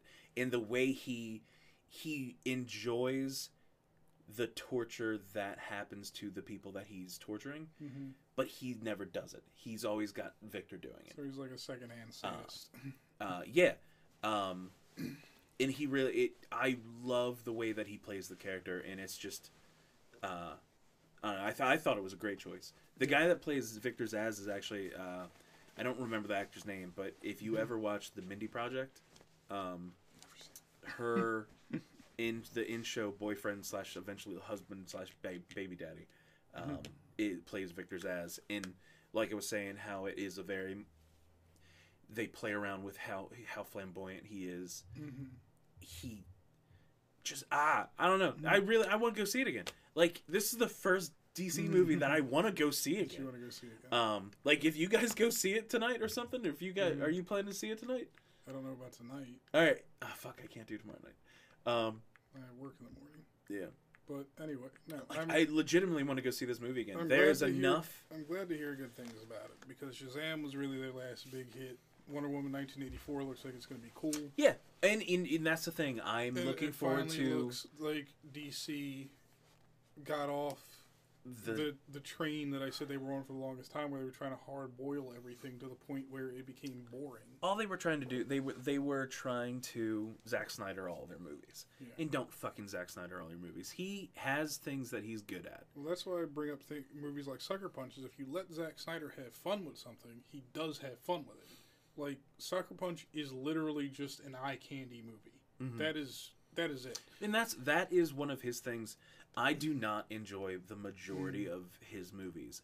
Visually, Mhm. his movies can be fantastic when he puts he he puts the color in. Since it because is it Sin City? Sin City. Yeah. yes. Was that him? I Yeah. thought that was somebody else. No, he did Sin Yeah. City. Uh, Sin City visually is fantastic. I love the way that they played with the they because that was the comic. There were limited colors. It There was just the limited red, the yes. yellow, and all that. But then he the did, blue eyes. He did 300, and he played well with the color palette there because it's a very muted color palette. sepia tone. The same thing applies to Sucker Punch, but the colors come through in certain parts of the film, and he does that as a thematic. Kind Well, and because it's the way that works is all the action, not action, but the Mhm. the big fantasy elements. The that's big- all mentally. Yes, it's all taking place inside Yeah. of a certain character's head. The thing is, is it's weird because Sucker Punch is three layers deep as far as characters go. Mhm. So you find out that the character you think is the main character is not the main character. The character that is having these fantasies is not the person you think it is, and so on and so forth. It takes like three good viewings to get to that point Yeah. until you realize what's going on. But again, it shows that if you give Zack Snyder the reins, because he didn't just direct this film, he produced it and he wrote it. um, it shows that give him control, give him something new and fresh to work with, and he knows what he's doing. I think the problem with the DCEU is there was so much oversight from Warner Brothers and DC saying this is how the story has to be. I go three issues with it. Mhm. I think DC is part partially to blame because of how much input they want and want to have and control over it. Mm-hmm.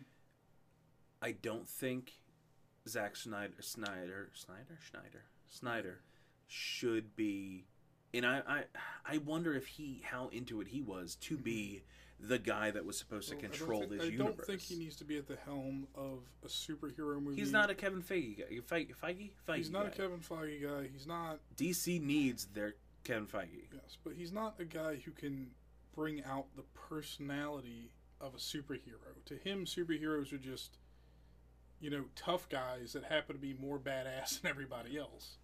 And that's even with Superman. That's how he portrayed Superman. Superman's supposed to be this moral paragon, but really in those movies, he's a mopey, sad sack of shit who just happens to have superpowers. And that's the thing. I love Henry uh, Cavill. Cavill? Mhm. Cavill? Cavill. Cavill. Um, and he's a huge fucking nerd. yeah. Uh, there was an interview, and I know they've been making the memes of it where people are like this or this, and he's like PC this. Um, but they're actually, I think he uh, the the real question that he got asked, I think, was Xbox or PlayStation. I think yes, all I know, and he just says PC. and he really does have PC. I'm like, oh man, he is a huge nerd because that that's not people don't. That's not a just a. Uh, I'm just gonna say PC. It's like that's a nerdy thing to fucking say. Um, I feel like it's one of two things. Either he really is that much of a nerd, or he spe- his publicists haven't spent enough time on Reddit to give that answer. Well, and I look at the fact. I look at this way. I look at you can have people that are in incredible physical fit shape like Mhm. him. Look at Vin Diesel. Vin Diesel is one of the biggest nerds in Hollywood. yeah, something um, weird happened to his head though. That's rude. How dare? Um, and I'm gonna not play in a superhero movie. He's gonna be Red Dot Man. Red Dot Man. That's not what it's called. it's called Red Dot Man. Bloodshot. Bloodshot. Bloodshot. Bloodshot. I'm actually kind of excited about that movie. I'm excited about it too, except when they do the CGI of his face getting blasted off, it looks like Play-Doh. I like Play-Doh. Yeah, but Play-Doh isn't on your face. Neither are nanobots, Nate. It isn't what your face is made of, anyway. Um, back to Birds of Prey. I will say the one. What?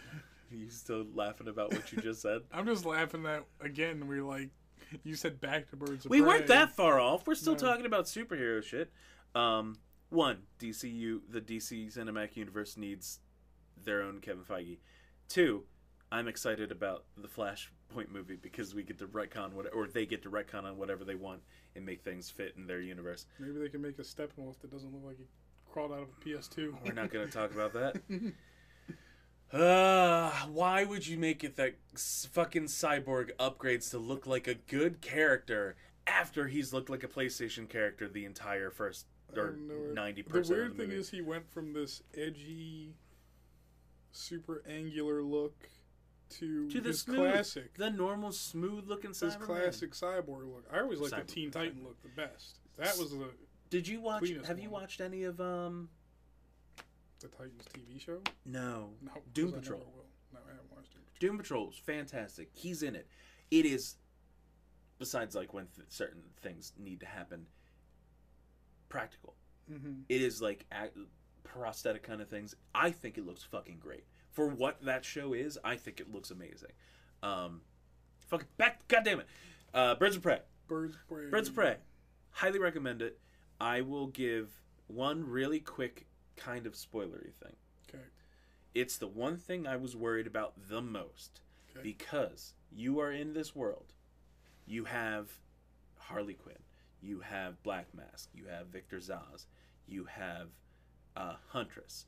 All of these characters are just villains, Mm-hmm. or you know, At least Hunters. anti-heroes. um, yeah, you know, even Huntress is, is still kind of an anti-hero. Um, but you include Black Canary, and the biggest fear for that Mm-hmm. is you're going to keep the eh, keep that world grounded with all of these other non superpowered characters, Yeah. and they do not do that. Mm. They let it be known that she is not just some chick Mm-hmm. some random girl that can whoop your ass. Uh, and that when it when it is revealed, not revealed, Mhm. there are two parts that really play into it. But in, in even the first part, I like was giddy and had chills because I'm like, I know this is coming. I know what is fucking coming, and I can't wait. Um, especially after watching so many seasons of fucking Flash and Arrow, Mhm. where there were multiple canaries and only a couple of them actually had it as part of their physical body instead of it being like tech. Um, but yeah, I highly recommend it. I like I said, I'm going to see it again. I'm 100% going to take whoever the fuck I want to go see that movie. Um, Well, yeah. so you wanted to talk about some stuff? I think No, you don't want to talk about some stuff anymore. You said you wanted to talk about stuff in the beginning of the podcast. the only thing. Oh yeah, um, I did want to talk about stuff. One thing I'll just brush over quick, quickly is I started watching an anime. It's not a new one. It's got several seasons, but Okay. I'm enjoying it. It's called Sympho Gear. Do what? Symphogear. It's a very strange anime.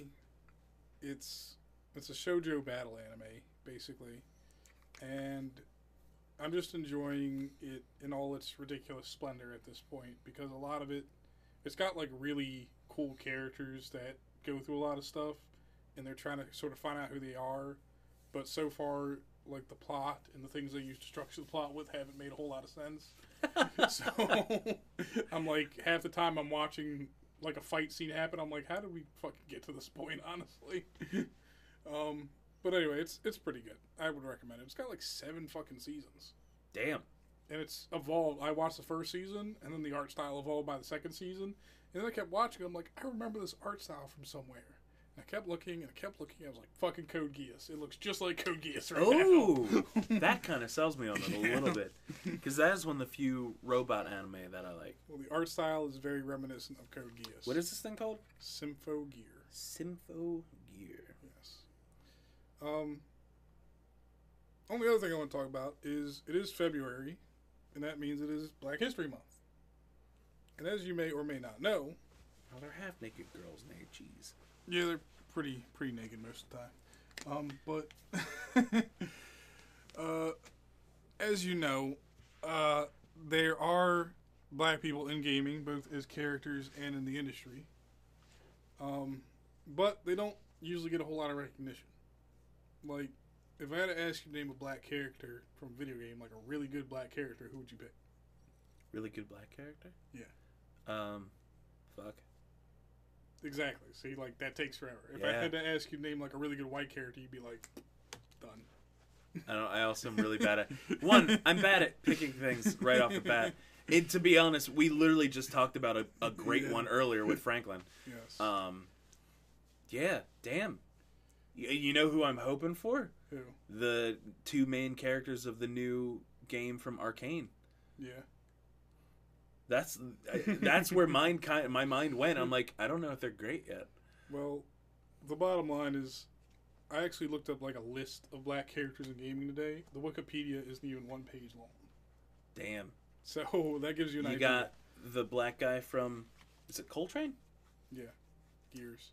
Let's okay. Fuck. I don't know. Is this gonna be too racist if I try and guess remember black people from video games? no, I don't think All right, so. so you got Cole Train. hmm You got the guy with the dog in Final Fantasy. I'll tell you what's a really good black character that a lot of people forget, and that is the main character of the Walking Dead Telltale series. oh, because he dies.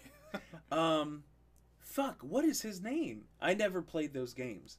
I played like the first episode, and I'm like, I'm emotional. This is Mhm. not gonna work out for me. Well, it's great that you asked me that because I've never remembered it's a. C. No, because her name is a C. Yes. I don't remember. Do Well, it Her name is Clementine. Clementine. It's Clementine, and Mort. Mort. That's yep. You know. Yeah, there are other characters in video games that a lot of people don't even remember, even though they're really good games. Like, for Yeah, example, let's bring this right in here. Let's scroll through. for example, uh, Alyx Vance is black from Half Life. Yeah, they really tone her blackness down They do. They try to make her racially ambiguous because it's implied. until you meet. Oh yeah. You know that Lucius is her dad, but you don't know who her mom is. So it's implied her mom is of some other racial background. Um, you laugh- Sorry, I scrolled to the top. The first character, the first black video game character on the list. Do you know who it is? I do you remember? It's Fifty Cent. Oh yeah, Fifty Cent. And I think it specifically says Fifty Cent blood on the sand. 50 Cent of 50 Cent Bulletproof and 50 Cent Blood Oh, on the Sand. Cent yeah. Streets of Rage. Okay. Afro. Oh, okay. There's a couple of them. There's characters like Some of them are very like crossover kind of things. It's like, hey, we're characters from series that we made games But off there's of. brand new characters been introduced. Zasalamel from Soul. Calibur. There's a new uh, character in the Tekken series who just got released. Balrog. Um, so there's Bangalore. Oh yeah, Bangalore Baptiste. I think one of the biggest faces. Barrett. Is that who I'm thinking of? Yeah. Is that the one with red? Gun arm guy from Yeah, yeah, yeah, yeah. Is red the name of the dog thing? Red Thirteen. Yeah, yes. yeah, yeah, yeah. I've never played these Mm. games. Well, the fucking remake. Which I no one hundred percent. I am. If that comes to Xbox, I'm Mhm. one hundred percent playing it, There you go. uh, or at least giving it a shot. Giving it. The uh, one of the biggest names or faces in the gaming industry right now, who happens to be black, is Mike Pondsmith, because he is the guy who developed Cyberpunk 2020, the tabletop game, Oh. and he has been working closely with CD Projekt Red on 2027. Um, he has actually been kind of the public face of that as well.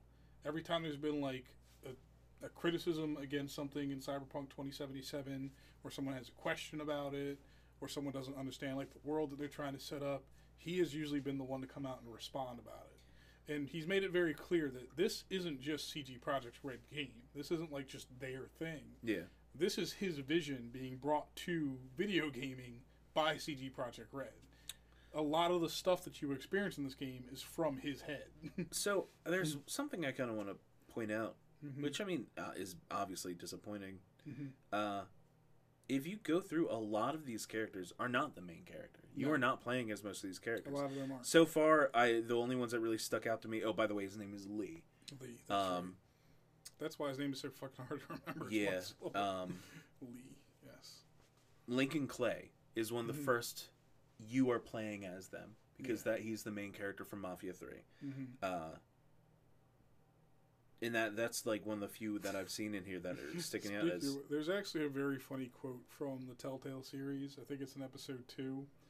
Um, oh, you're and of stuck course in, you can play as Michael Jackson and Michael Jordan. You're game. stuck in a barn with Lee and like the stereotypical hillbilly guy who survives like all the way through the second season. Uh, oh, I know his name too. I think it's Kenny. Yes. Yeah, so you're stuck in this barn with Kenny or something like that, and you like encounter this door or something that you're trying to open, and he asks Lee if he knows how to pick a lock, and Lee goes, "Why would you think I know how to pick a lock?" And Kenny goes, "You look, you know, urban." Does he really say that? and Lee goes, "Are you fucking serious right now?" and they become friends though, right? they, depending on your choices, they become friends. Yeah. Okay. Kenny, weirdly enough, is despite being like this tough redneck, I know how to do stuff guy, turns out to be quite the emotional bitch by the end of the game. If you criticize him for anything at all, he is so fucking sensitive and fragile. Shaquille O'Neal. Um, you get to a point in the end of episode, uh, the end of the second season, where you're just with Clem and you decide to either go through, through this chick who has like taught you survival skills, or go with Kenny because you're supposed to be loyal to him because he's been with you this entire time. And I chose the chick because Kenny was being Yeah. a bitch. Happens. no, but yes, a lot of times when you have a black character in a video game, they are sometimes the background character. A lot of times they're stereotyped. Luckily, that's Like okay, for instance, um, oh shit, I didn't bring that up. what. Wonderful 101. Yeah, Plat- Platinum did a Kickstarter. really. Uh, they actually released so Platinum. I hate that we're interrupting this segment. Mm-hmm. Um, but Platinum ca- launched a new site. It was basically it was like four, and Mhm. the plan is once we've learned things, it looks like there are four announcements that they have leading up to something. Uh, Mhm. the first one was the Wonderful 101 remaster Kickstarter. Um, the the bar was set at like fifty thousand dollars or something like that. So it's very obviously it was more of we have the game, it's Mhm. almost ready. We want to make sure that it has the support it needs, and the fans want it. Uh, and they've already busted through so many goals. Mhm. Um, but looking at this, one of the characters is literally just named Wonder Black. yeah. So super creative names. Uh, yes. Uh, well, a lot of these characters have been stereotypes or Ooh, characters. Twin Town. I Almost did kind of. not realize that she was Yeah. black. Um, that's another problem with a lot of black characters in games, though, is sometimes they're just left almost racially ambiguous at first glance. Um, you think about characters like Sheva from Resident Evil Five, right? Is Sheva literally is African? Like she's got a Swahili tattoo She kinda on looks- her arm. Like that. She's the one that kind of has looks a little Hispanic. Yeah. Yeah. But she's got a, her tattoo on her arm. I found this out later by going through character bios and stuff of the game and looking up wiki lore and crap like that. She has a Swahili tattoo on her arm. Um, but the way that they introduced her, at least in the English version of this game, was to give her a British accent and make her seem like she'd come from somewhere else other than Africa. Yeah. She just knows stuff about Africa because she's from there, but they don't use her cultural significance They in any real Play, way. they, it, a lot of games, it's like, hey, look, they're black. They don't, they don't Yeah. come off as it. They're, they're kind of, you know, But I understand that there's a fine line between stereotyping, like minstrel show type, really bad stereotyping, and not doing that. But when you take a character who is black and you completely remove their racial identity, you move in the opposite extreme now. So I was actually. talking earlier today about um, somebody about the second South Park game, the Mhm. South, uh, the this was Fractured fractured Butthole. butthole. Um, how did you feel about, like, I because I I think I can't remember if we talked about it, but Mhm. the difficulty scaling. Do you remember how they did that? Yeah. Yeah. Um, the difficulty scaling to me, I understand it's supposed to be like A tongue in social cheek commentary kind of thing. Yeah. and a social commentary kind of thing, maybe. I also understand what South Park is as an entire media empire at this Mhm. point, and that is South Park from the jump was designed to be 100% irreverent of all ideas. Yeah. It doesn't care what you think, what you believe, what you hold dear. South Park's job is to disrespect it as much as possible. And so if you and have- for anybody that doesn't know, the difficulty scale in South Park Fractured Butthole was literally easy was you were white Mhm. as you scale because you, 'Cause you literally made like it you dragged as you further. made the character more and more brown, and this was literally customizing your character's Yeah. skin color. Mhm. As you made the character more brown and darker, the It game was harder. harder. Yeah. and I think on their part, from a game design, just pure objective game design standpoint, that's a brilliant thing Yeah. to include. It's a unique way of presenting difficulty to a player. Especially with in South Park has been known to Mhm. comment on that kind of Yes. stuff in their own stupid fucking and ways. like South Park is not what a lot of South Park fans try to make it out to be. It's not a meta commentary on society or anything of that nature. It is, like I said, it's designed to be offensive from the jump. It's not even satire at a certain point. It is simply designed to offend people. that is what South Park is. And if people don't understand that going into something like a South Park video game, then it's not the game for them. Yeah. At the end of the day, it wasn't a game for me just because it was a turn-based RPG. yeah. I think No strategy RPG, strategy RPG. the problem is is when we get into certain games these are usually made now nowadays by indie developers that are designed to be specifically racist um, they take characters of different ethnicities and backgrounds like that and they pigeonhole and stereotype them so much to make a joke out of it Yeah. and it becomes a it becomes a marketing gimmick to people who hold those positions in real life and they just want to play video games that mimic those positions now because it's an edgy thing to do um, i think it's the responsibility i don't think it's the responsibility of game designers to start suddenly worrying about making their games diverse i don't think that's the case i don't think we need to you know take nathan drake and make him black now that's not what i'm saying i'm saying understand that black and brown people exist all over the world and if you have a game set in any kind of setting there's nothing wrong with including those people in it I mean, hell, Mm. look how long it took for Pokemon to finally get to be. It went from "Hey, you're a white kid" to Mhm. "Hey, you're a white boy or girl" yeah to "Hey, you can be just about anything at this point. Yeah. You can make your character ambiguous, not ambiguous, but you know, Mm. not um, your character defined. your Yeah, character yeah. in animal crossing at least in the newest one will essentially be a dress-up doll it is a blank That- frame that so, you put things on That's the thing about Animal Crossing. We know nothing. We still there's so much we Mhm. don't know. Hopefully, within this month, we get a direct specifically, or at least heavily focusing on that. But I, Um, I'm wondering because it's always been a random thing. yes You didn't get to choose your your race, your sex, or anything like No. that. It really was just like, hey, I think no, you. I think you got to pick your sex. Mm-hmm. Um, it was literally like, hey, okay, here's your character. well i think You the- got man with beanie and think the- horn. The, great thing about including more diverse options in games is you get more options as a player, right? Mhm.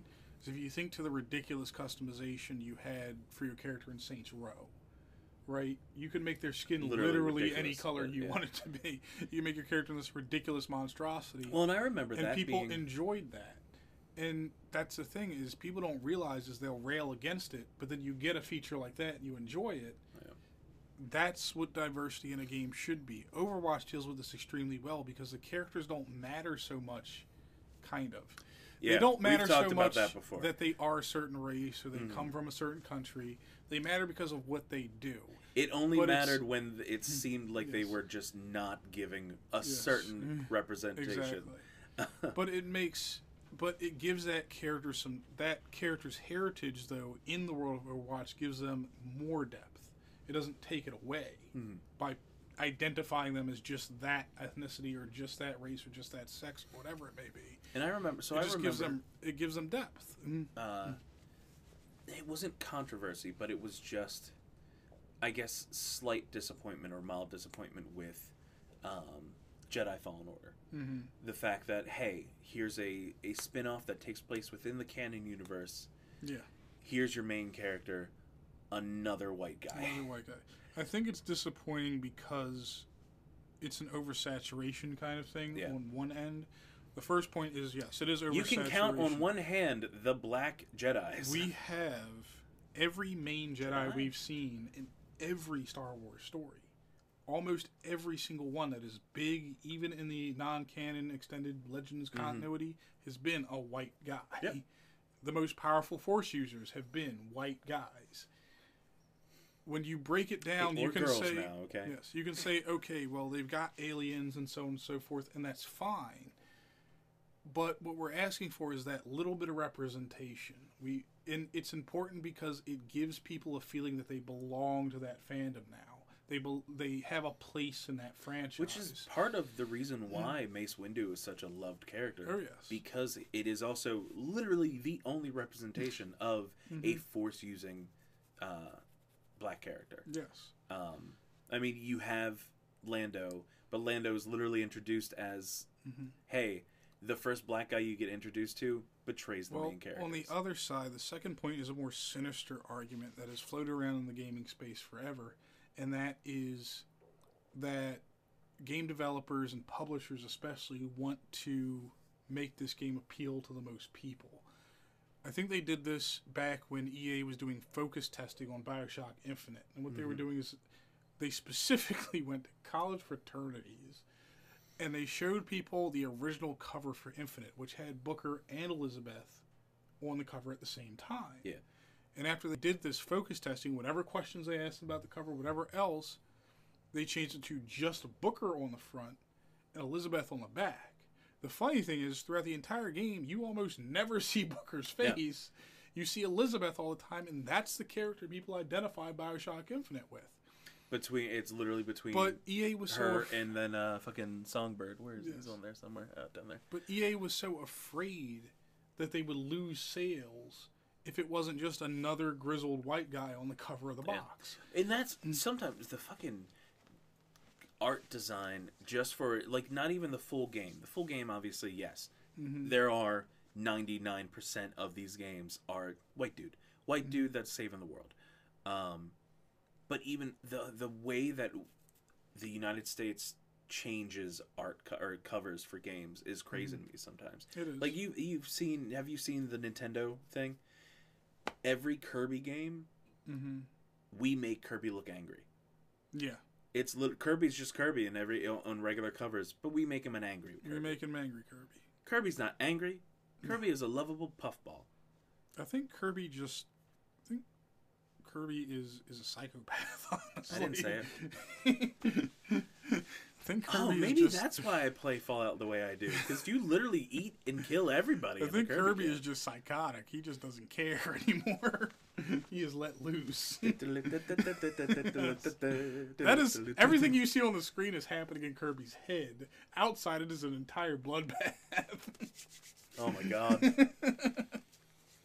I'm still perfectly fine with playing Kirby games. It's it's all these different over the years. It's been different drugs. Everything's yarn. Ah. but I think I think it's important for people who make games and people who publish these games. Like I said, don't try to force diversity into there. Don't pull a fucking battlefield and try to make try to claim your game as historical, but then take an entire campaign mission to literally change the gender of a historical figure in that campaign mission. I don't even want to ask. We don't need to go into yeah. that. Um, Um, but either way, it's just, you know, I think it's important to ask yourself when you're making a game, especially if you have a main character for that game and it's a new IP, ask yourself first and foremost does the character have to be white? does the character have to be a dude? If the answer is no, then why not hand it over to your team and let them make the character they want instead of the character you think that's just going to be the most marketable? You don't know because you may surprise yourself by getting a whole new demographic to now try your game. Yeah. Um, I think that's a big thing. I think that it's tapered off, and we're seeing again more diversity in game, more representation for more kinds of people in games. It's bad when it's shoehorned in. The, that happened with Mass Effect Andromeda. Um, but it's good when that person is just another integral part of that universe. That's the thing that people are looking for. Don't treat them like they're different. Don't treat them like they're other, and don't even treat people like they're special. Just make them part of your game's world, and people will be appreciative of that. and that weirdly is, and I know it's been a controversial thing with uh, Cyberpunk, Mm-hmm. um, the representation of sexuality, Yeah. where they basically said you don't pick a gender. Well, that's the thing is you have to take it in the context of the world, though, right? And that's what I'm saying here is you can include those people in your world Mm-hmm.